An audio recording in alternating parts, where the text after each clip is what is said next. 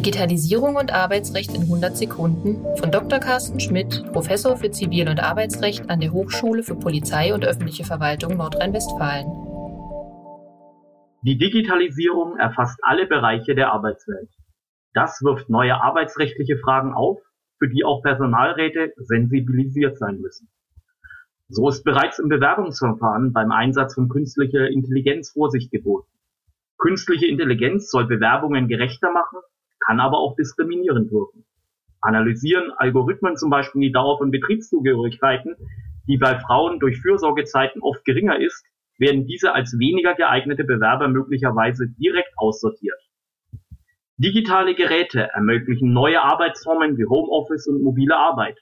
Das verwischt die Grenze zwischen Arbeit und Freizeit und verändert das Arbeitsverhalten.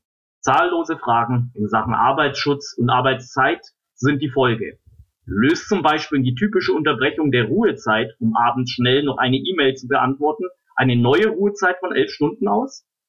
Gesetzgebung und Rechtsprechung hinken den technischen Entwicklungen leider oft hinterher. Für praktikable Regelungen für die Dienststelle müssen Personalräte daher häufig juristisches Neuland betreten. Genügend Gespür für die kritischen Themen zu entwickeln und das richtige Handwerkszeug zu kennen, ist unerlässlich. Mehr dazu verrät der Beitrag Arbeitsrechtliche Fragestellungen der Digitalisierung von Carsten Schmidt in der Februarausgabe der Zeitschrift Der Personalrat.